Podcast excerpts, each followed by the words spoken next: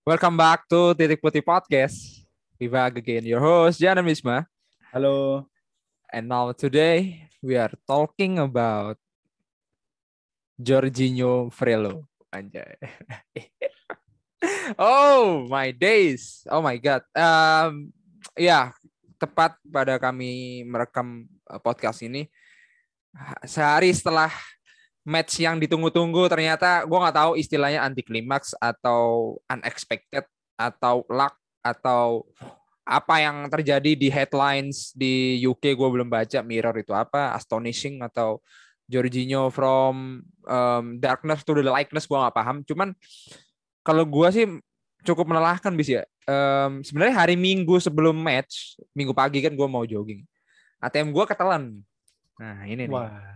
ATM gue kan ketelan. Sebenarnya itu bukan ketelan sih, karena itu gue curhat dikit ini guys.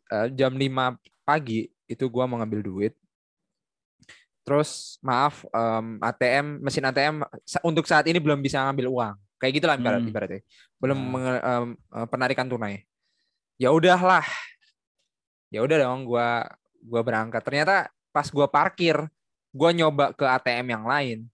Ternyata gue tuh belum nyabut itu kartu anjir di ATM yang pertama gitu.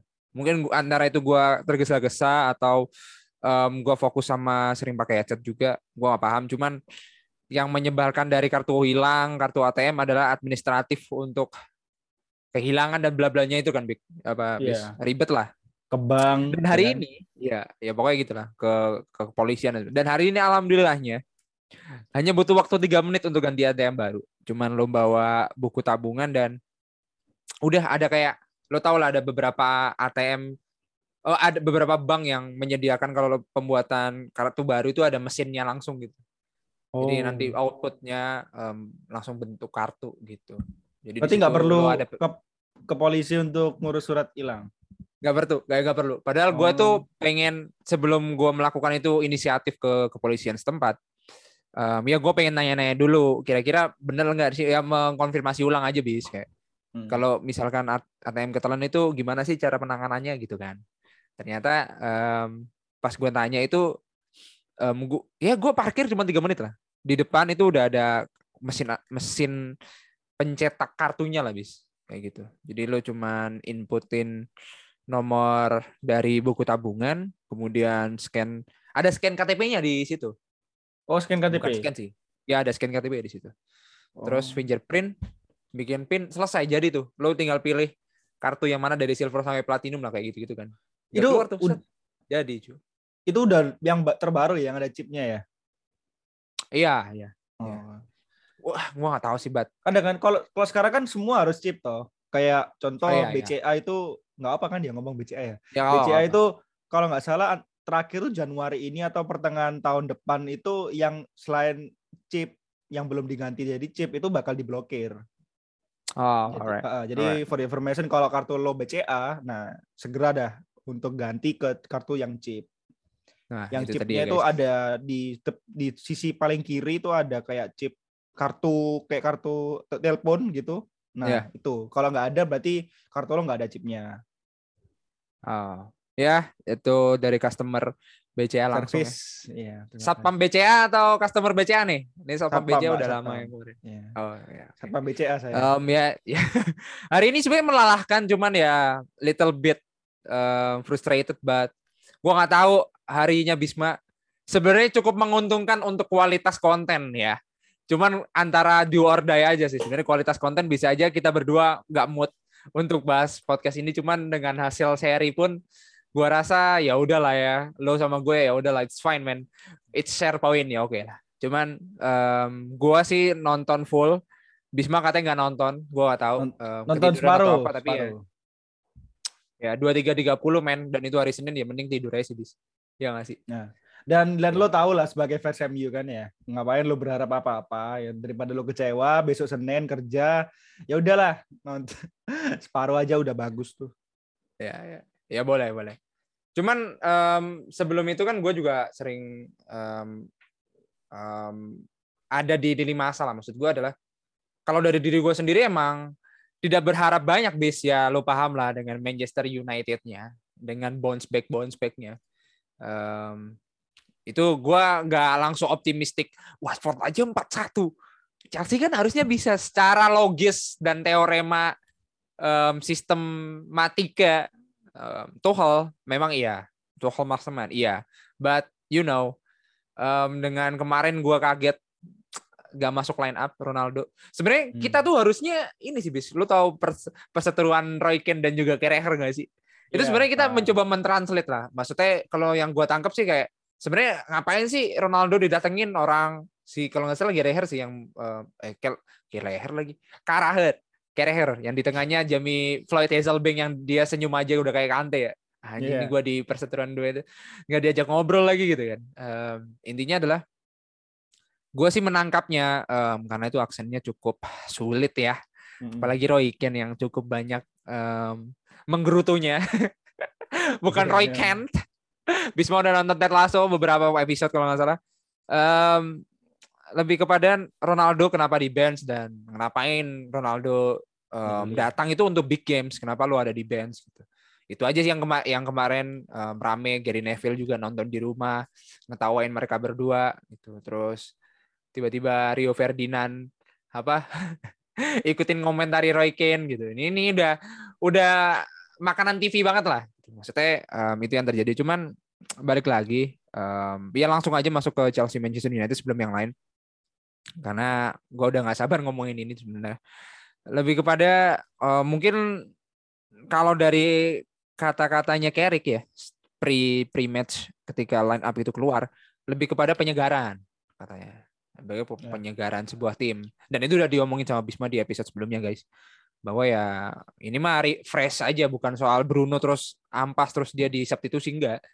Ya pengen aja ada penyegaran untuk keadaan di bangku cadangan atau di locker room kayak gitu kali ya. Gua sih kurang paham. Cuman Ronaldo di bench, kemudian Sancho depan itu pada saat itu Sancho sama Rashford dan satunya lagi udah sama Bruno kan di tengah. Oh ya sama Bruno gitu. Nah, yang bagian pressing dan di sisi ya kalau yang di Chelsea sisi kirinya udah diganti Alonso, cuman kemarin kan sisi kiri dieksploitasi sama Chelsea ya kayak Fred dan Matic juga nggak bisa menguasai lini tengah, maksudnya Alonso cukup bebas lah. Alonso kalau Munson Odoi itu cukup bebas, cuman ya nggak bisa dieksekusi dengan baik. XG-nya 0,98 ya babak pertama anjing sih. So what do you think sebenarnya bis dengan line up? Coba kita bahas nge-breakdown dari first half dulu, dari keluarnya line up gitu. Gue pengen dengar dari lo dulu sih tentang Ronaldo nggak dimainkan dari awal itu. Lo melihatnya seperti apa? Apakah hanya just penyegaran saja atau yang kemarin bilang ini kayaknya Rangnick udah ngasih, ada yang bilang ini udah Nero gitu kan? Kemarin kalau belum tahu lah ya formasi itu kayak gimana bis? Ini dari The Athletic udah bilang kalau Rangnick ini nggak bilang apa-apa, dia nggak ngasih inputan apa-apa sama sekali ke Carrick, jadi ya nggak perlu diperdebatkan atau dipermasalahkan. Cocok logi kali ya dalam lagi, iya cocok logi doang, tapi aslinya nggak ada. Ini udah diklarifikasi sama Athletic juga kan. Terus masalah yang Ronaldo nggak main, menurut gue murni emang taktik ya kan. Kalau lo emang bisa berani atau lo emang bisa atau mau menunjukkan you are the boss atau you are the coach or the manager ya lo harus tahu di mana setiap pemain lo tuh punya kekurangan sama kelebihan masing-masing gitu. Dan bener kalau misalnya Ronaldo nggak dimainin karena emang lo butuh suatu hal yang disebut pressing gitu, dan itu kelihatan di gol pertama di mana Sancho sama Rashford kalau nggak salah ya atau Bruno itu langsung nge-pressing Jorginho yang akhirnya sampai salah kontrol. Dan kalau misalnya emang itu tadi Ronaldo bisa aja cuma satu orang dan gampang untuk di-save oleh Mendy karena Ronaldo pasti nggak datang untuk pressing di sana. Dan kalau menurut gue sih bukan karena Carrick yang berarti Carrick lebih tegas nih sama daripada Ole, bukan. Tapi kalau menurut gue karena ya Carrick ini nothing tulus gitu. Dia tahu kalau dia cuma interim manager dari interim manager loh. Paham maksud gue? Ya, jadi kalau gue mau ngegantiin pemain yang menurut gue nggak cocok, ya dia nggak masalah karena nggak ada efek jangka panjangnya. Karena efek jangka panjangnya adalah nanti di Rangnick diganti gitu kan. Jadi kalau dia langsung Ronaldo lu nggak main, ya udah nggak masalah, nggak bakal ada yang nyerang dia gitu. Dan terbukti akhirnya jadi bisa dapat 1 gol di awal, walaupun itu menurut gue satu-satunya peluang ya di babak pertama ya harusnya ya. Yeah. Ya itu doang sih kalau masalah Ronaldo dan. Babak pertama masih 0-0 sih bis. Babak pertama 0-0. Oh iya, babak pertama masih 0-0 ya. Ya, tapi kan tetap babak kedua itu di menit 50 kan dengan strategi yang sama kan. Yeah. Setelah Rashford diganti, Ronaldo baru ada penalti kan, tapi ya nggak bisa bilang Ronaldo itu masalahnya atau efek dari penaltinya, nggak juga sih gitu. Cuman seenggaknya kan lu dengan dengan formasi ini 4-3-1-2 itu lu bisa buat Chelsea ini cukup kebingungan dalam, bukan cukup bingung sih, tapi lebih ke terpressure lah daripada lu ada Ronaldo di sana gitu kan. Ya walaupun XG-nya MU cuman babak pertama cuma 0,02 ya. 0,02 loh. Iya habis. Iya. Ya Chelsea-nya nggak bisa finishing ternyata, itu aja sebenarnya. Iya sih. Yang di bawah ya. Cuman gue masih bertanya sih kalau menurut lu kenapa yang dipasang Werner? Kenapa nggak Ziyech? Oh Ziyech. Kenapa nggak Hazard? Yang sebelum-sebelumnya Hazard cocok banget tuh di false nine. Iya, gue nggak paham ya, atau mungkin kenapa gue fokus ke pre-match-nya Carrick ya? Ya mungkin lebih banyak mempertanyakan Ronaldo di bench ketimbang Werner starts over hours ya. Tapi kepada bagaimana gue lihat sih emang kedua striker kita udah balik sih bis sebenarnya. Yeah. Lebih kepada ya. So ya kalau ada striker kenapa nggak pakai? Gitu sih mungkin setangkapnya gue. Tapi baru ini kan ya, Werner sama Lukaku ini baru bisa main di match kali ini. Play on, ya. Dan ya menurutku gue aneh aja kenapa Werner baru bisa main, dia langsung starter gitu. Kenapa nggak lu kayak Lukaku aja di babak kedua menit 80-70 baru diganti. Anjing, kalau Lukaku sih lebih ngeri ya, 83 men baru masuk men. Maksud gue ya nggak apa-apa sih menurut gue ya, oke. Ya emang Lukaku emang kayak gitu gue. Tapi iya sih make sense sih bis. Cuman Hazard juga habis cedera juga kan. Jadi kayak iya, dia habis cedera juga. Makanya pernah kan di Juventus itu kan false nine. Versi kata-kata gue ya. Gimana tuh? Pulisic, Hazard, Pulisic, Ziyech sama Odoi depan. Oh, itu Juventus 4-0 itu Pulisic depan men. Iya. Oke, baru tahu gara itu. Iya. Jadi Hazard enggak main. Nah, itu. Jadi yang barusan sembuh banyak di bench, ada Lukaku, kemudian siapa itu namanya? Lukaku, Hazard. Werner, Havertz, Mount juga, Kanté I don't know. Kanté enggak ada kan juga sih. Ya, Kanté enggak di bench ya. Ya kayak gitu sih bis. So, ya. Yeah. Dan kalau Bisma udah ngomentarin bahwa pertama MU ya. Kalau gue mau komentarin babak pertama Chelsea udah jelas apa itu, ya itu finishing. Banyak yang bilang kalau Mucho Nodai cukup nafsu maruk gitu ya. Gue nggak mau menyamakan dengan ambisius dari Rashford pada zaman awal-awal. Cuman beda lah. Tapi kalau Mucho Nodai cukup ada beberapa peluang yang nggak disematkan, nggak ditumpan ke Werner gitu. Kayak ibaratnya di sini ada satu jam yang lalu ya, kita pada saat rekam. Ada statistik ini juga namanya pass map ya, dari between the post, yang dimana di situ Timo Werner nggak ada arah kiri dan kanan untuk ngepassing siapapun dan nggak dipasing sama siapapun. Gila. Ya terus dia support ya, atau itu decoy gue nggak paham, cuman beneran dia nggak ada titik untuk umpan siapapun. Gila sih. Jadi kalau describing the since the game ya. Ya maksud gue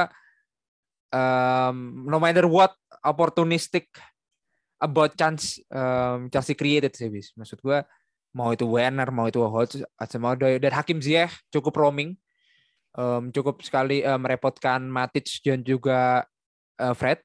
Ya. Yeah. Tapi di babak pertama memang Alonso cukup nervous sekali ya. Maksudnya dia bukan kehilangan momentum, terlalu megang bola juga di tengah si Ruben. Jadi yang pengendali cuma Trevoh, Rudiger sama Thiago Silva. Ya Jorginho lah. Nah, Marcos Alonso itu yang sering bawa bola sama Rich James. Tapi Hudson-Odoi yang eksekusinya dan Hakim Ziyech itu yang kurang sebis sebenarnya kemarin. So, terlepas dari itu De Gea yang harusnya mungkin MOTM versi MU dan Sancho-nya. Karena De Gea di babak pertama ngetip beberapa sepakan dari Kalum, kemudian Rudiger yang kena Mister Gawang. Itu juga kalau nggak kena tip dia mungkin agak masuk kali ya. Gua nggak paham, cuman dia itu sih. So I think that's it di babak pertama. Kemudian di babak kedua, kalau lo tau lah, kalau 0-0 pasti apa yang terjadi drama di berikutnya. Itu udah jelas. Jadi ya kalau sorot tuh ruang taktik yang dimana dia bilang bahwa sebenarnya terlepas dari kesalahan Jorginho, apakah build up kalau kena counter attack yang dilakukan Chelsea udah benar nggak sih beli gitu? Yo sebenarnya benar, cuman kan overlap aja si Kalum sama kan diselip sama Bruno kan, sama Sancho gitu. Jadi posisinya nggak pas dan ya itu kan salah mengantisipasi bola ya Jorginho ya, maunya ngekontrol cuman dan begitulah adanya. Udah tahu gitu loh, pas mau ngontrol dia langsung kayak udah ngelihat sekelibatan Sancho sama Rashford datang, jadi mungkin kontrolnya jelek kan, harusnya bisa lebih baik daripada itu kontrolnya kan, jauh habis dapat bola itu ya kan dia pengen kontrol langsung touch ke tumitnya langsung ke kakinya langsung biar langsung ya udah kayak main PES lah, pasti defender pasti untuk bagian nyundul kan dan yang di belakang. Menurut gua sih Mang Jorginho ya sebenarnya sih ada Kanté ya biasanya, dan lu pernah tahu satu samanya Arsenal lawan Chelsea, Kanté kepreset Martinelli Martinelli ya itu juga pemain paling belakang sendiri akhirnya gol kan, itu juga yang dulu itu 2019 kalau nggak salah, zaman bajunya Yokohama, zamannya Lampard. Kemudian ya Jorginho melawan kesalahan. Waktunya kita lebaran Chelsea Arsenal, lo tahu sendiri yang repotin Kepa yang back pass ya itu juga tuh ya, dan akhirnya dibalas mau itu bilang soft touch penalti atau Silva diving atau seperti apa, gua rasa adil kalau itu memang pure penalti menurut gua. Dan eksekusi bola mati ya, cross apa nih namanya, corner mulu tapi nggak ada gol gitu, maksud gue juga kesel gitu bis. 14 atau berapa belas lah itu. Iya. Dan yang eksekusi kalau sebelum Alonso diganti Hakim Ziyech kan. Ya Alonso dulu kemudian pas diganti yang eksekusi Hakim Ziyech gitu. Maksud gue memang kita kayak sosok kehilangan Ben Chilwell sih bis sebenarnya. Biasanya Chilwell ya. Iya, biasanya Chilwell. Yang golnya lawan Leicester ya Chilwell yang umpan ke Rudiger. Chilwell. Jadi sebenarnya kita udah kalah di corner doang gitu. Itu sih sebenarnya. Corner itu yang menurut gua aduh 15 cukup. Kan? Ya, gila sih 15 men. Apakah gua sedikit frustrasi dengan MU ya? Jelas. Apakah gua pengen ngomong kasar? Jelas. Apakah layak disebut low block? Tentu menurut gua. Dan itu juga dilakukan oleh Burnley dan teman-teman. Cuman gue nggak tahu apakah itu diaminin oleh Bisma, cuman di babak kedua memang ya begitulah adanya main kalau lo udah nyerang terlalu terlalu lama dan sulit untuk lebih ke memaksimalkan peluang ya, jadinya gol-gol aneh itu tercipta ya. Lo tahu sendiri Arsenal Chelsea satu-satunya gol dan shot on goal mungkin kayaknya cuman di Jorginho umpan ke Kepa gitu, udah that's it. Itu pada saat Chelsea Arsenal. Jadi ya PR-nya Chelsea sudah kalau dari gue dari zaman Lampard juga positioningnya oke, tapi depannya sih masih PR sih. Makanya 15 corner pun ingin memanfaatkan Rudiger dan juga Silva aja masih nggak bisa dieksekusi. Itu aja sih bis. Udah kelihatan lah gitu bahwa ternyata ya mau nggak mau memang Chelsea memanfaatkan corner, bukan memanfaatkan Werner dan Lukaku. Kalau ada yang bilang Lukaku nggak main dan bla-bla atau lebih baik false nine, ya I don't know man. Ya memang lebih baik false nine pada saat itu ya. Cuman kemarin Timo Werner sih lebih ke decoy banget.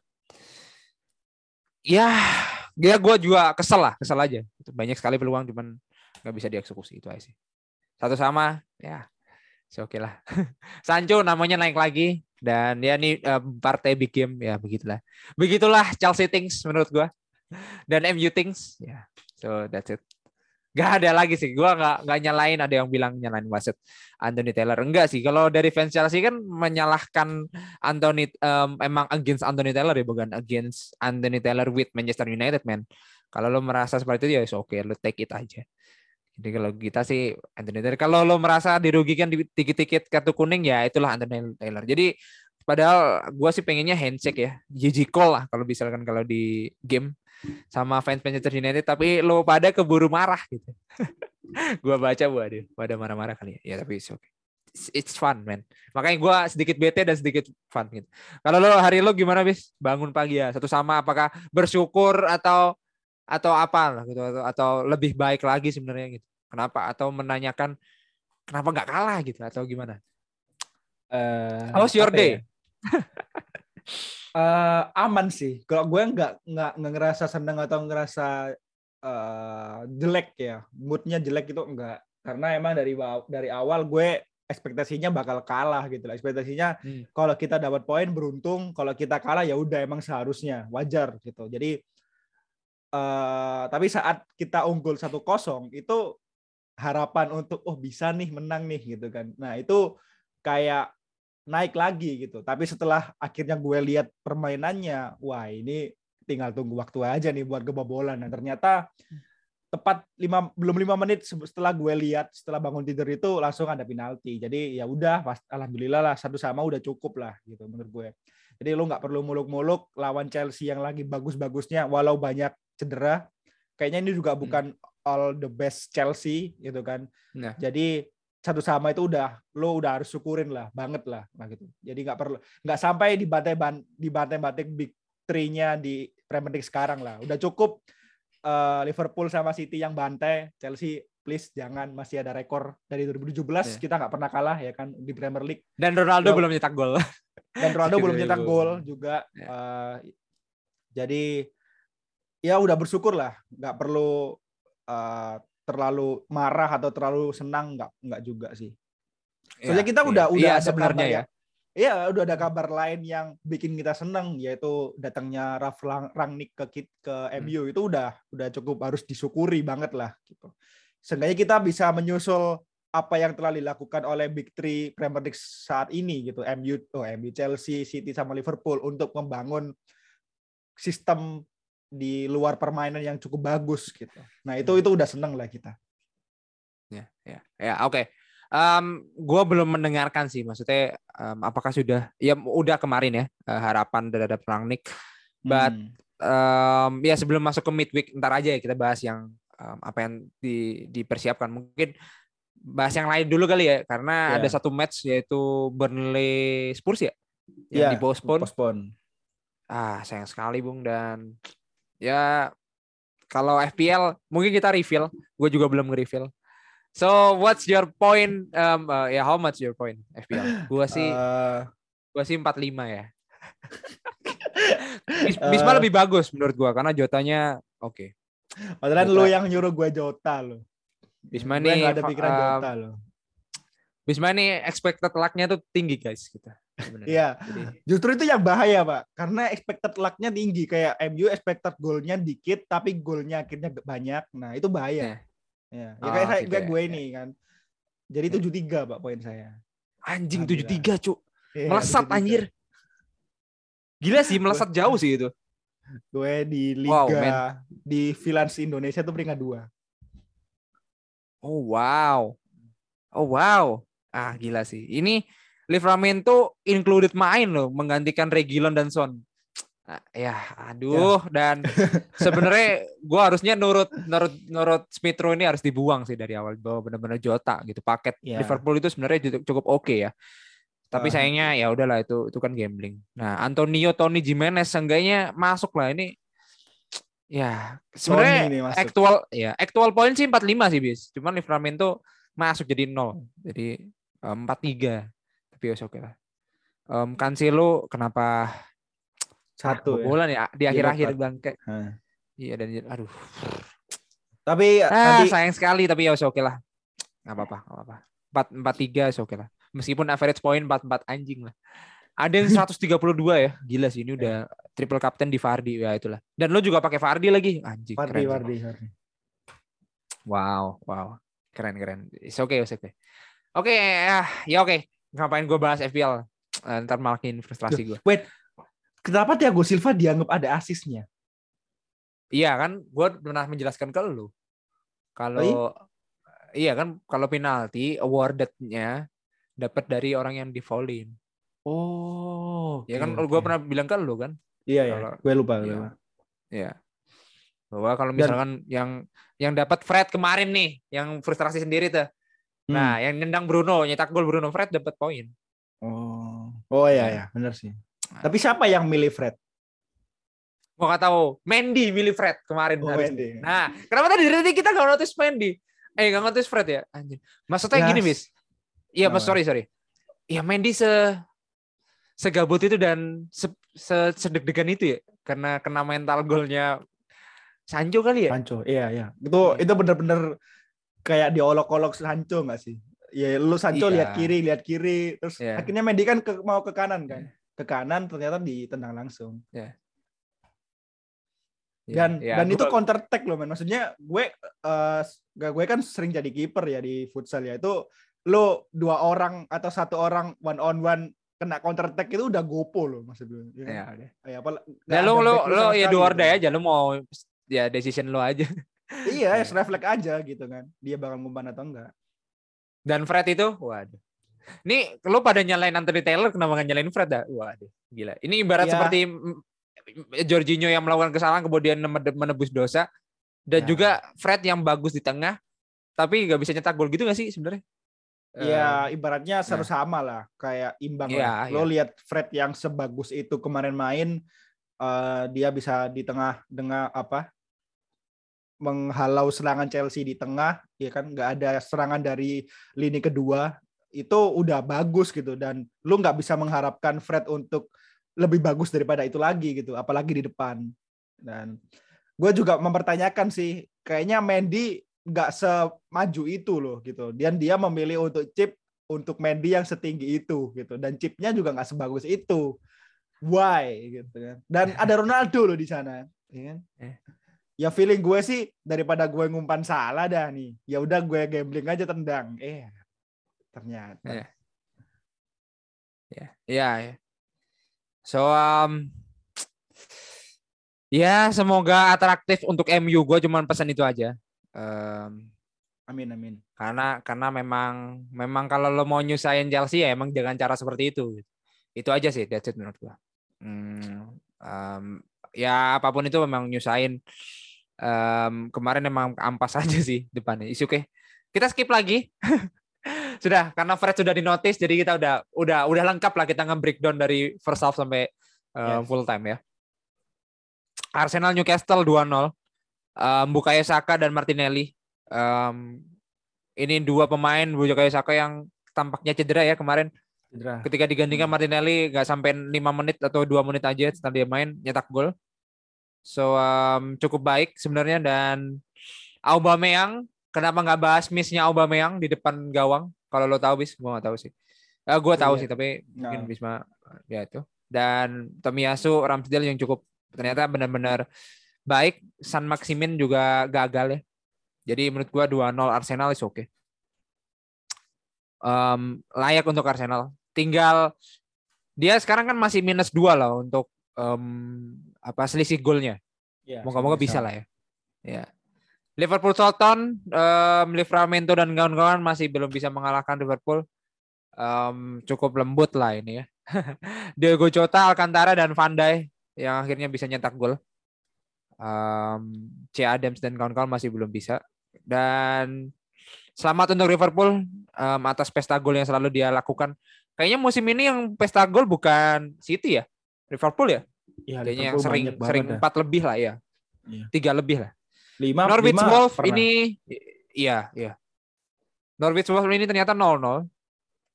Banyak sekali kartu kuning yang terjadi. Billy Gilmore main, ya gak apa-apa sih menurut gue. 0-0 ini kan bagus untuk Norwich gak sih? Gue gak paham. Yoi, bagus. Ya, bagus untuk Norwich. Dan Wolves ternyata kerepotan. Dan Smith masih oke lah, masih bagus lah, meskipun seri.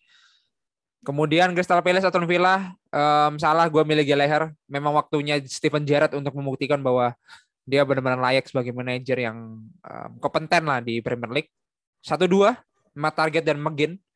Memang dari skuadnya memang ya layak menang juga gitu. Palace juga mungkin karena pelatihnya gue nggak paham, cuman 1-2 cukup layak sih sebenarnya. Mark Guehi di menit akhir itu juga pemain Chelsea tapi nggak membantu apa-apa. Mungkin nggak clean sheet ya abis ya, Emi Martineznya. Kemudian selamat untuk Aston Villa, Norwich juga. Brighton Leeds juga 0-0. Harusnya kalau kita lihat ini mah tipikal pelari semua ya. Itu juga mirroring juga formasinya. Gue nggak paham sih. 4-2-3-1. Wow. Mirroring nggak sih? Iya mirroring. Gila sih. Iya beda di defensive midfieldernya doang sih. Kalau Leeds harusnya cuman Phillips doang sih. Ya. Dan 0-0.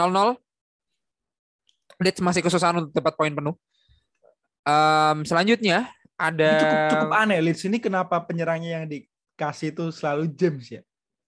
Iya. James ya. Apa karena Bamfordnya cedera ya? Iya, dan kemarin juga lawan Spurs juga nyetak gol sih bis. Mungkin udah ada kesempatan kan. Bamford juga cedera sih.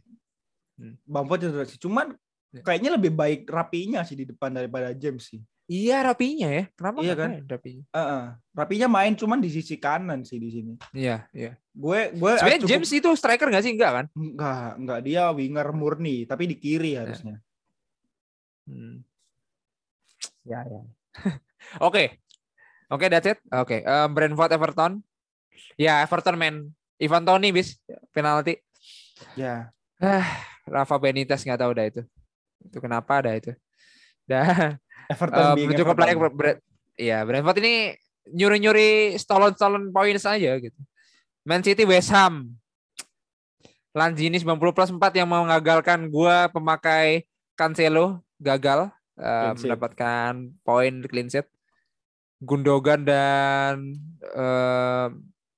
Fernandinho. Iya, Fernandinho. Iya. Yang cukup oke kemarin. Ya, kalau nggak bisa nebak siapa pencetak gol, tapi kalau yang akses pastinya harusnya Cancelo, cuman kemarin enggak.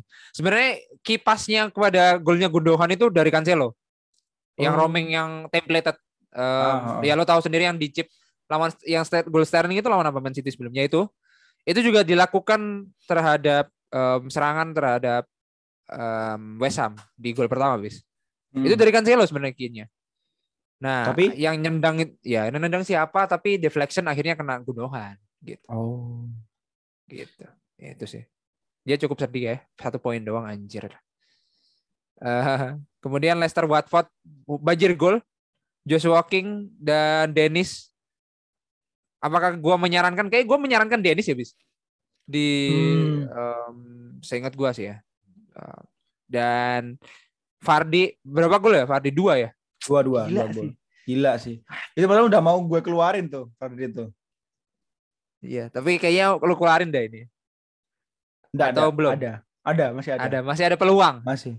Oh enggak. Terus masih kayaknya Fardi enggak bakal gue keluarin sih. Soalnya jadwalnya menurut gue cukup mudah sih untuk Fardi. Iya. Iya, cukup mudah. Southampton, Aston Villa, Newcastle ya tetap bisa lah Fardi. Bisa lah ya. Adanya Madison kayaknya makin hidup sih Leicester. Nah inilah mungkin karena Watford lawannya gue nggak paham, cuman oke. Dan yang terakhir Chelsea MU yang kita bahas. Gue pengen ngomong apa lagi, perseteruan soal Roy Keane versus Jamie Carragher. Gue belum ngerti banyak, cuman sedikit aja yang gue paham. Mungkin gue nanya ke Bisma. Kalau kata Roy Keane, semoga gue nggak salah mengartikan ya. Ya didatangkan itu ya hanya untuk FA Cup gitu anjing. Coba sedih banget tuh. Ya sebenarnya kalau ya mungkin penyegaran itu yang paling tepat ya bis ya jawabannya. Kenapa gue jawab sendiri? Cuman nggak dimainkan, atau apa sih visinya Ronaldo di MU sebenarnya? Atau emang beneran payek-bayek, ya udahlah lu sini aja gitu. Aja just angkut aja sebenarnya kemarin. Apakah itu alasan sebenarnya? Kalau menurut gue sih lebih ke yang pertama ya, yang paling gede alasannya adalah karena ya itu legend lu, man. Legend ya, MU. Ya, ya. Lu nggak bisa ngebiarin legend lu berada di tim rival. Udah, itu yang pertama. Terus yang kedua mungkin lebih ke apa ya, tetua lah ibaratnya, orang yang disegani di MU. Jadi dia bisa ngasih saran dan ngasih orang-orang itu rasa segan gitu terhadap Ronaldo. Nah, selebihnya kayaknya nggak bisa gue kasih jaminan ya, karena secara strategi lu tahu sendirilah akhirnya, karena dia menurut gue oleh bikin putar otak lagi untuk berubah strategi yang dia udah targetkan di musim-musim yang lalu. Terus untuk strategi Rangnick Moon yang nantinya menurut histori dia banyak ngandelin pressing pun dia nggak cocok gitu. Jadi menurut gue sih nantinya kalau misalnya emang dia beneran nggak cocok di sistemnya Rangnick, dia bakal jadi super sub.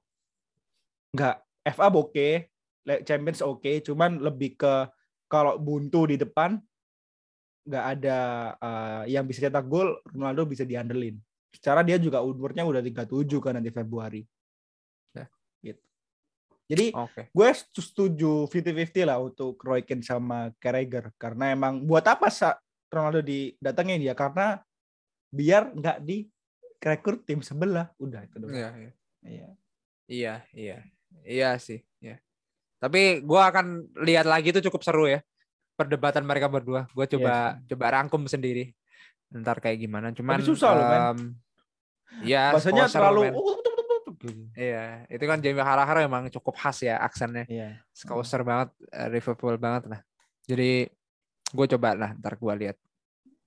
Dan gue nggak mau bahas itu kenapa kita harus membahas para pandit ya. Tapi kepada mungkin Ballon d'Or sebelum kita ke midweek ya, bis. Ballon d'Or dulu, tipis. Jelas top 3 yang ada di kepala lo, at least sama lah kayak kita. Mungkin satu orang yang beda. Top 3 siapa lo? Gue lupa, nominasinya siapa aja ya? Waduh. Nominasi itu ada banyak. Salah satunya ada Salah, Foden, Azpilicueta, Barella, Benzema, Bonucci, De Bruyne, Chiellini, Ronaldo, Diaz, Donnarumma, Fernandes, Haaland, Kane, Kanté, Simon Jair, Lewandowski, Lukaku, Mahrez, Lautaro, Mbappe, Messi, Modric, Gerard Moreno, Famos, Mason Mount, Neymar, Pedri, Raheem Sterling, dan Luis Suarez. Apa ya? Yang pasti Lewandowski, dan menurut gue Lewandowski bakal menang musim ini. Duanya gue lupa, dua kita juga udah pernah bilang dia. Tiga orang berikutnya ya yang kita pilih. Gue lupa sih, mungkin antara Ronaldo nggak mungkin deh ya. Harusnya ada Messi, Lewandowski, sama antara Jorginho Salah sih harusnya. Cuman kalau kita emang lihat jujuran trofi harusnya ada Jorginho. Cuman dia nggak menang. Ya mungkin tiga gue Messi, Lewandowski, Jorginho lah. Ya, sama. Ya. Mungkin kita mempertanyakan satu persatu. Why Benzema and Salah not included? Kalau gue udah ada jawaban, mungkin lo gimana? Apa ya? Kalau mau Salah oke, impresif. Cuman menurut gue dari segi trofi kurang lah ya. Dari timnas juga kurang dengan Egyptnya, lalu dengan Liverpool pun dia tahun kemarin dia nggak juara apa-apa, ya nggak sih? Liverpool nggak juara ya. Iya. Dan Karim Benzema pun begitu gitu. Dia cuman juara. Prancis itu juara ya? Enggak juara. Enggak juara apa-apa. Dan menurut gue dia cuman nge-carry Madrid di musim lalu, bukan nggak seimpresif itu gitu. Jadi emang karena dia adalah sosok yang ya udah sewajarnya untuk nge-carry Madrid karena nggak ada lagi yang lain. Tapi tiga orang ini berbeda sih. Lionel Messi dia juara di Copanya, Lewandowski dia powerful di Liga Champions dan di liganya. Jorginho ya nggak usah dulu bertanyakan lagi. Trofinya udah kalau di foto mungkin banyak banget. Cuman asis Sancho itu termasuk hitungan nggak? Asis Sancho hitung, cuman kan udah nggak kehitung karena ini udah di Ballon d'Or.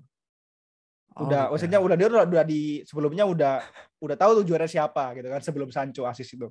Mungkin kalau asis itu sebenarnya udah ditulis ya, tapi sebenarnya ini sebenarnya Jorginho tapi gimana nih? Gitu kali ya.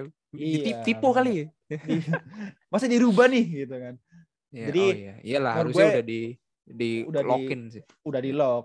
Jadi menurut gue dari kita lihatnya dari segi performa sama dari segi trofi lah. Udah kelihatan Lewandowski. Not Salah atau Karim Benzema. Yeah. Kalau lu gimana? Yeah. Kalau gua memang kalau Mohamed Salah memang impresifnya akhir-akhir ini. Yes. Ya rise to shine sebenarnya seperti halnya juga Karim Benzema. Real Madrid dengan malas-malasnya dan sekarang Vini yang mungkin udah impresif ya. Vini gua rasa memang salah satu pemain yang Gareth Bale-nya. Waduh, Gareth Bale Junior. Waduh, dia mau enggak ya disematkan sama Gareth Bale? Tapi gue rasa Vini Junior cukup oke sih sebenarnya. Dan Benzema juga lagi impresifnya juga. Dan ini barusan aja gitu. Itu aja sih. Dan Mbappe mulai menurun ya. Gue gak paham. Dan Haalandnya sendiri yang berjuang. Bukan Dortmund dan juga Norway-nya. Itu aja sih jawabannya. Yang kemarin yang diginin lo tahu sendiri. Yang di sama mama yang diginin. Padahal menurut gue. Gak nunjuk mama loh. Itu kan nunjuk kamera di depannya, gitu lah. Tapi itu kurang ajar itu ada angle kamera yang dianggap nunjuk orang, nunjuk mama yang di situ. Ya. Tapi ya, I think Lewandowski over Messi and Jorginho oke lah deserve. Meskipun dia nggak menangin apa-apa, mungkin karena dia cukup konsisten lebih tepatnya. Ketimbang Messi dan Jorginho lebih kepada silverware-nya mereka. Tapi ya berharap dari Chelsea Jorginho kalaupun ini terjadi Jorginho ngerepotin gue lah bikin konten. Maksudnya adalah ya against us itu pasti ada yang robot dan jadi if anyone other than Messi or Lewandowski ya I will be amazed aja sebenarnya. Ya itu siapapun sih. Ya itu. I think ya itu sih menurut gue itu. Itu sih bis. Karena kalaupun lo ngomong, lo pada ngomong kenapa Jorginho, ya memang last season juga not best midfielder in his club gitu. Karena yang kemarin Kovacic kan. Tapi I think tim win trophies. Bukan as individual. So kalaupun the type of awards ya kasih ke players gitu. Jadi kalau beberapa so how many trophies a player won during the year lah ya nggak ada apa-apanya gitu itu aja sih that's it bis kalau gue ngomongin itu jadi udah jelas lah harusnya Lewandowski ya guys harusnya gue nggak tahu itu udah ketulis Kanté bisa aja atau jadinya gue nggak tahu harusnya Lewandowski itu. Udah sih lebih kepada itu. Mungkin kita ke midweek langsung karena ini welcome Desember ya. Cukup sibuk. Kita belum tahu jadwal yang dipospon dari Spurs dan Burnley ya, bis. Yes, belum ada jadwalnya. Bakal ditunda. Kemudian Newcastle Norwich. Ini dua tim yang cukup berjuang. But you know, dalam kepala lo pasti pengennya Norwich lah ya. Tapi dari Norwich, gue sih pengennya Iya sih, pengennya Norwich. Tapi St. Maximin nyetak gol. Iya, tapi St. Maximin pengennya. Oke, Leeds Palace. Ini Leeds ini kayaknya banyak sekali merepotkan. Dia tuh kerepotan aja tuh kayak lihat gua kalau lihat Leeds tuh kayak musuhnya siapa lagi sih ini? Kalah lagi kayaknya gua dah gitu. Iya. Lawan Spurs udah sebelumnya gitu. Ya, lu tahu sendiri terus. Brighton nggak bisa diremehkan juga Brighton itu udah Leeds banget. Yes. Atau sebelum Liverpool sebelum Spurs itu Leeds lawan Leicester satu sama. Sebelum lawan Leicester, Leeds itu lawan Norwich. Ya itu doang. Sekarang lawan Palace, men. Apakah menang? Atau Patrick Vieira CS? Gue lebih ngunggulin Palace. Karena emang lagi trennya lagi bagus. Walaupun kemarin kalah ya. Cuman Leeds underperform banget lah. Apalagi Bamfordnya cedera. Gitu. Itu paling pengaruh lah. Oke. Bisa dimaknat. Southampton Leicester harusnya udah kelihatan lah ya Leicester ya. Vardy please, Vardy jangan kecewakan FPL saya. Karena udah ada medicine harusnya cukup oke, cukup fluid sih harus. Yes. Leicester. Wolves, Burnley. Dengan adanya Burnley kemarin istirahat, ada liburan lah untuk gak jadi dimainkan. I think Burnley bisa lah ini. Karena sekarang kalau lo ngomongin soal prediksi bisa saja cuaca dingin salju itu mempengaruhi. Ngerti gak sih? Yes, yeah. Kayak gitu-gitu itu mempengaruhi menurut gue. Mempengaruhi tipis. Bola aja gak kelihatan men. Yeah. Yang City kemarin bangke. Sumpah. Itu parah loh yang City itu ya. Iya gak diganti. Parah banget. Padahal udah diresmikan bola baru lah. Kalau gak salah itu kayak gak dipakai deh kemarin. Ya itulah. Belum nyampe mungkin. Ya gak tahu juga sih. Wolves Burnley I think Wolves can beat Burnley.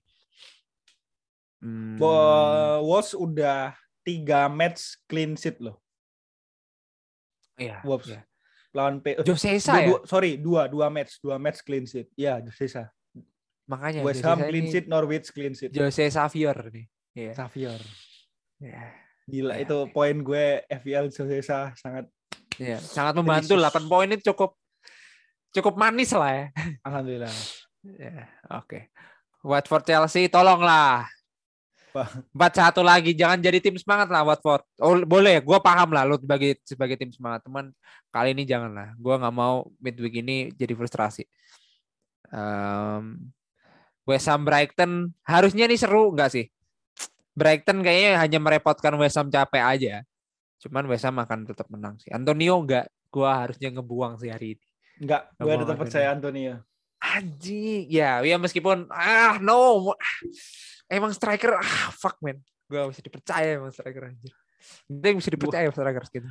FPL musim ini kayaknya lebih lu harus percaya di midfielder sih daripada striker. Ya, dan ya skema 5 back kayaknya cukup efektif sebenarnya. Yes. Ya oke lah bis.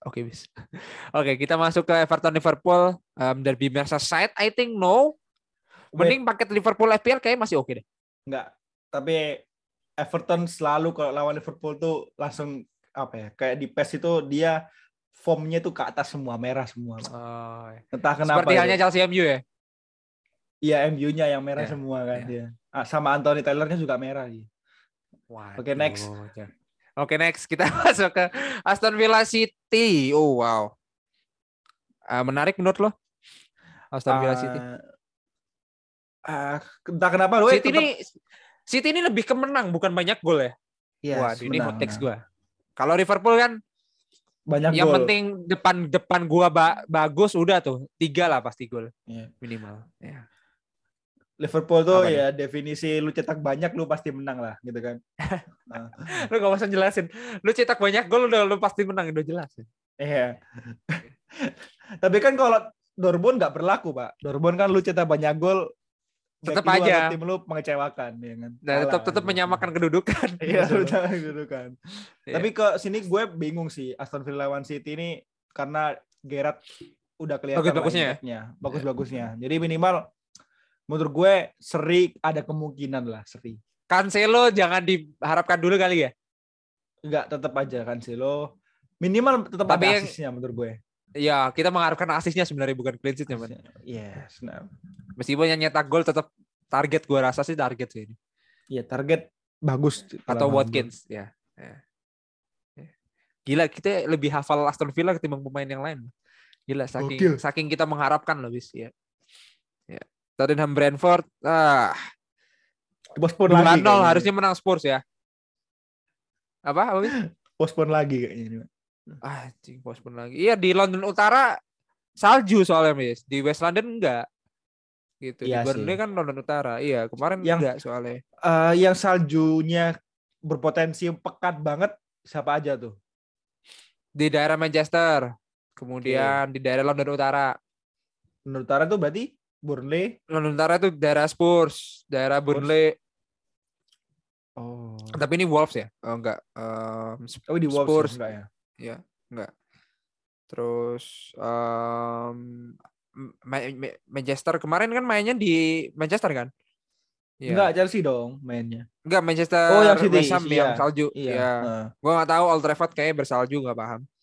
Tapi kayaknya udah dibersihin sih. Ya itu sih. Karena nah, teman gue bilang di London Barat enggak, dingin doang. Belum salju. Ya tuh ada info menarik dari Ojan kan, kira-kira tim mana yang bakal dipospon itu ya. SPL jangan dipilih. Iya, sebenarnya itu bambul slotnya itu, men. Lu kalau merasa pengen kena stun, ya lu itu. Iya itu sih bener. Kita ya makin kesini bukan FPL predik doang, sama cuaca juga nih anjing. Iya, postpone juga jadi masalah ini, Pak. Cuaca juga nih. Jason tolong dijual aja Jason. Iya. 10 ya Son tuh ya poinnya ya, nilainya ya, harganya ya, harusnya 10 men, lu taruh cadangan tuh ya kan, regilan aja ya Allah. Udahlah, MU Arsenal yang gue pengen dua tunggu gitu, apa yang akan terjadi bis Rangnick ini, apakah kira sekarang udah datang ke Carrington atau barusan atau belum landing atau seperti apa. Kemudian gue sih hanya menikmati perseteruan Twitter doang ya.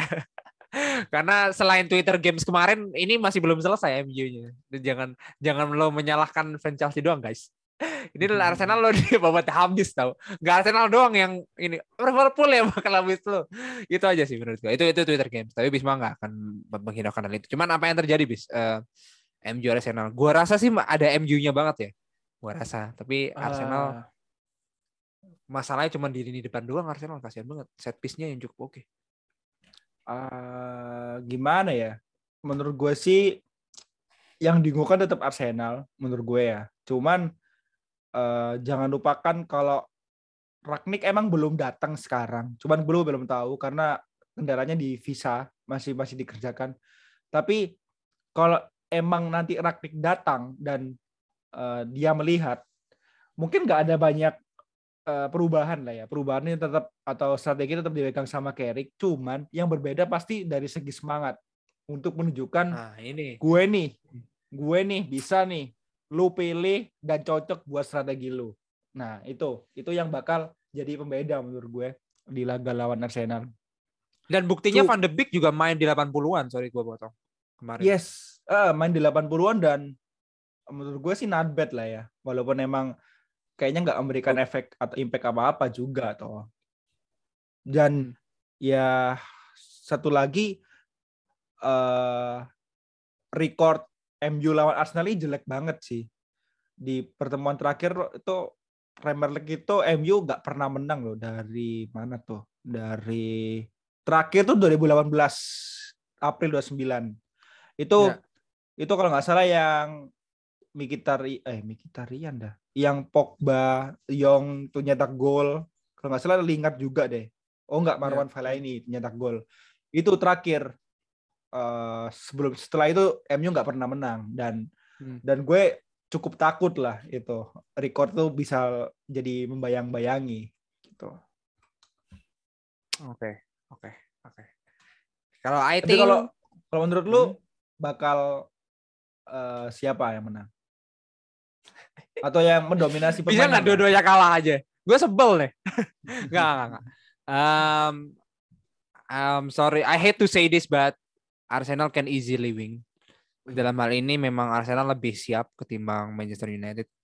Karena cukup mengenaskan ya. Cukup ironis kenapa mengenaskan. Yang dimana ada kabar beredar bahwa Fred itu ngebocorin siapa yang akan udah datang di locker room atau manajer barunya gitu. Yang dimana alih-alih memang ini yang rumor beredar bahwa ada beberapa kubu-kubuan di tubuh United yang memang ingin melengsarkan Ole gitu. Jadi gue cukup menyayangkan aja gitu bahwa ternyata ada kok kemarin itu fans MU yang cukup kesel sama Fred. Antara lain dia yang tiba-tiba ngomong seenak seperti itu dan bukan official klub, lo ngapain ngomong statement kayak gitu. Dan udah kelihatan bahwa emang Ole itu benar-benar di kick aja sama orang-orang ini gitu. Secara menunjukkan gua. Menunjukkan kalau Fred emang excited dengan pelatih baru gitu ya. Iya, kayaknya sih. Kayaknya sih gitu. Padahal udah dikasih semangat yang pas lawan Chelsea di kemarin habis ya. Gini ya. Itu masih gini-gini tuh masih ingat lah gua, men. Kenapa gitu? Oleh itu cukup sayang. Iya. Gua rasa kalau misalkan sebagai jangan guru penjas lah, kayak guru kalau di istilah kalau di Indo kan guru penjas, kalau di sana kan orang-orang ngomongnya guru geografi kan biasanya. Iya. Kayak Fred nilai kamu jelek, nggak usah remedi, nggak apa, tenang aja, kasih nilai bagus. Menurut gue Oleh itu gitu men, gitu maksudnya. Nggak ada yang remedi menurut gue. Ini meskipun form kalian jelek ya guys, nilainya banyak yang 60, tapi saya ampuni lah gitu. Mungkin penjelasan saya di kelas selama ini mungkin kurang baik, jadi nggak ada remedi. Jadi 75 semua lah ya KKM. Gua tahu kalian telah berusaha dengan keras. Ya lanjut. Ya. Tapi tetap itu kontribusinya saran ada di saya, mungkin penjelasan saya kurang baik gitu kan, atau mungkin nggak jelas menyampaikannya gitu. Jadi nggak usah remedi guys, tenang aja. Karena ini yang bagus cuman Bruno aja loh. Nilainya 80. Kalian ini 60 semua soalnya. Jadi 75 aja lah. Iya. Makanya yang senang Bruno mulu kan ya. Iya, benar mulu ya. Terus kemarin cukup oke ya, bahwa ada komentar yang cukup baik karena di Twitter Space bagus. Gue sempat gabung di Twitter Space yang dimana menyayangkan seorang Bruno yang kayaknya juga seorang pemain yang toksik juga sekarang. Melihat dari postingan sosial media, gue rasa ini ahli ini lebih turah sekali ya ini orang ini. Ya itu juga pernah terjadi sama gue. Gue nggak tahu, bukan. Pokoknya dia memperhatikan postingannya bahwa di musim pertama itu dia posting tentang latihan, mulu MU, mulu. Tapi sekarang ketika ingat balik kayaknya udah nggak fokus gitu loh terhadap tim. Katanya sih gitu. Ini bukan gue yang ngomong guys, ada fans United yang ngomong itu ketika ada Twitter Space kemarin. Kayak gitu sih bis. Katanya.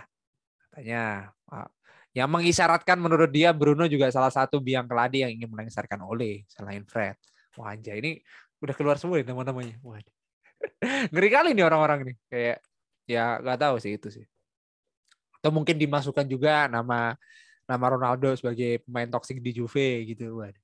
Ya kayak gitu-gitu. Ini mah emang istilah MU kan akan selalu ada. Cuman balik lagi kayak ya cocok lagi. Cuman MU Arsenal I think nonton sih enggak, karena ini hari Jumat bis. Enggak bikin mie lah ya kalau. Lu bikin mie enggak ini? Bikin mie kayaknya gue. Hari Jumat men, itu lo lagunya Europa League berkumandang harusnya. Iya, hari Jumat bikin mie, tapi kayaknya lu bangunnya jam 4. Nah, second half lo ya, kayak lu nonton babies. Iya, atau gue nonton first half, kalah, tidur dah tuh ya. Gitu ya? Iya sih. Maksud gue, iya sih. Menurut gue, lu mending bangun jam 3:30. 3:15 ya. Jam 4 bangun. Jam 4 kan half time lah. Kan 3:15 ya? Ya, half time lah. Halftime-nya kan 3:45, jadi ada 50 menit. Lu mending jangan lihat live score dulu lah. Lu bikin mie dulu, baru lu nyalain nonton bola. Kalau gue bikin mie dulu, gue lihat ternyata 4-0. Nah, kan mie gue diapain, men? Iya ya. Iya. Dimakan keburu imsak. Waduh. Iya. Gue makan kan mending bobo gitu kan, lihat 4-0 gitu, MU kalah gitu kan. Kalau misalkan 0-0 lo tinggal untuk bikin mie nggak? Oke, bisa. Kecuali kalau MU keserang terus pasti bikin. Tapi kalau MU nyerang terus mungkin enggak dulu, tunggu dulu. Oh gitu ya. Ya karena seru kan MU nyerang. Ya maksudnya cukup aneh ya ketika MU keserang terus lo bikin itu, maksud gue lo balik udah 0-1 gimana bis? Aubameyang gini-gini nih. Gini-gini gimana? Seenggaknya kan gue udah keburu nonton, udah keburu melek tuh kan, dan ya gue melakukan sesuatu gitu. Akhirnya gue mending melakukan sesuatu daripada gue lihat MU. Tapi kalau misalnya gue baru bangun ngantuk banget tuh ya kan, belum lihat live score gimana keadaan MU, lu suruh buat mie, berarti kan lu suruh untuk menghilangkan kantor gue untuk buat mie. Iya, betul. Kan? Ya. Yang akhirnya nonton MU buat apa gitu loh. Iya. Ya untuk apa gue bangun untuk bikin mie, padahal bangun gue itu untuk nonton MU. Yes, dan MU-nya lagi bobrok gitu kan. Yang penting gue tidur aja daripada bikin mie atau lihat MU gitu kan. Ya. Oke, make sense Anda. Make sense kan. Jadi Gambar full time siapa? Kalau series gambar full time-nya selalu adu kuat gini ya, selalu ngejar bola ya. Gambar full time enggak siapa ya gambar full time ya? Feeling gue gambar full time itu nanti mungkin apa ya? Fred atau Bruno itu nanti dia untuk menunduk ke bawah. Nah, ada Rangnick di tengah. Saya kayak dia langsung Rangnick udah datang ya. Waduh, iya sih. Harusnya datang dia langsung kayak meluk Fred gitu. It's okay, enggak apa-apa. Pertandingan pertama. Atau cuma Rangnick doang gini. Bisa, cuman jarang sih kalau pelatih ya. Jarang ya pelatih ya? Jarang. Kayak banyak hujatan ya kalau pelatih. Mungkin sih, cuman bisa aja karena kan ini kita nyari exposure-nya Rangnick mungkin. Ya, Rangnick welcome-nya. Welcome aja. Ya. Bukan ini Sancho dan Bruno pelukan karena nyetak gol. Bisa jadi kalau menang, Pak. Kalau kalah mungkin bukan pelukannya tapi menunduk ke bawahnya. Oh. Atau nunduk ke atas kayak Ronaldo dulu. Lihat tabel klasemen. Ya, atau De Gea nyopot sarung tangan.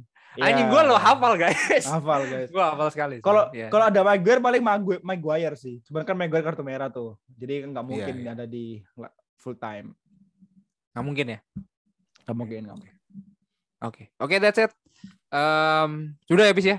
Karena ini midweek ya, ini aja guys. Moga-moga padat menurut gua konten ini, padahal kita sebenarnya malas ya. Tapi memang banyak sekali unek-unek yang ternyata secara tidak sadar kita udah ngomongin banyak hal, ngebedah satu-satu.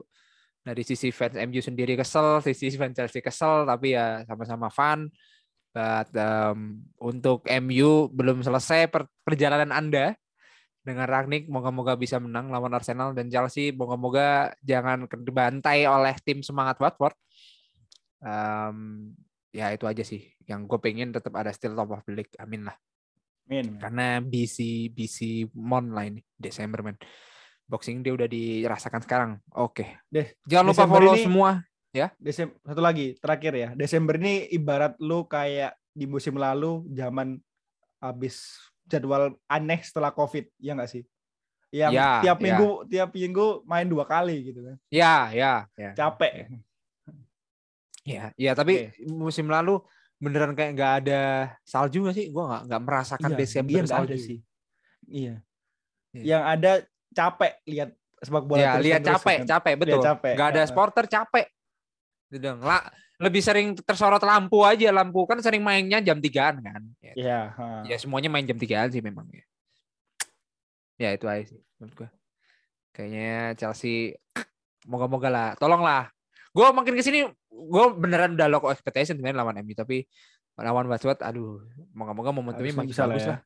Ya. Alonso cetak skor. Cetak gol. Pengennya sih Alonso nervous kemarin. Balik lagi di zamannya Conte yang lagi malas lari itu loh. Alonso slow. Sedih banget. Ya udahlah. Moga-moga guys. Tuchel bisa mengatasi itu. Ya jangan lupa follow Bisma Dewi atau follow semuanya, Ongki, Maman. Semuanya ada guys di Titik Putih Bola, seluruh sosmed, Instagram, Twitter, Facebook, TikTok yang masih mencari. Mungkin ini juga salah satu surat terbuka buat kalian. Kalau kalian bisa ngedit video kali ya, gabung sama kita boleh lah. Kita juga pengen belajar juga lebih tepatnya. Banyak sekali konten yang pengen kita sajikan sebenarnya. So that's it I think. Gua dan Bisma signing out and see you next episode. Bye bye.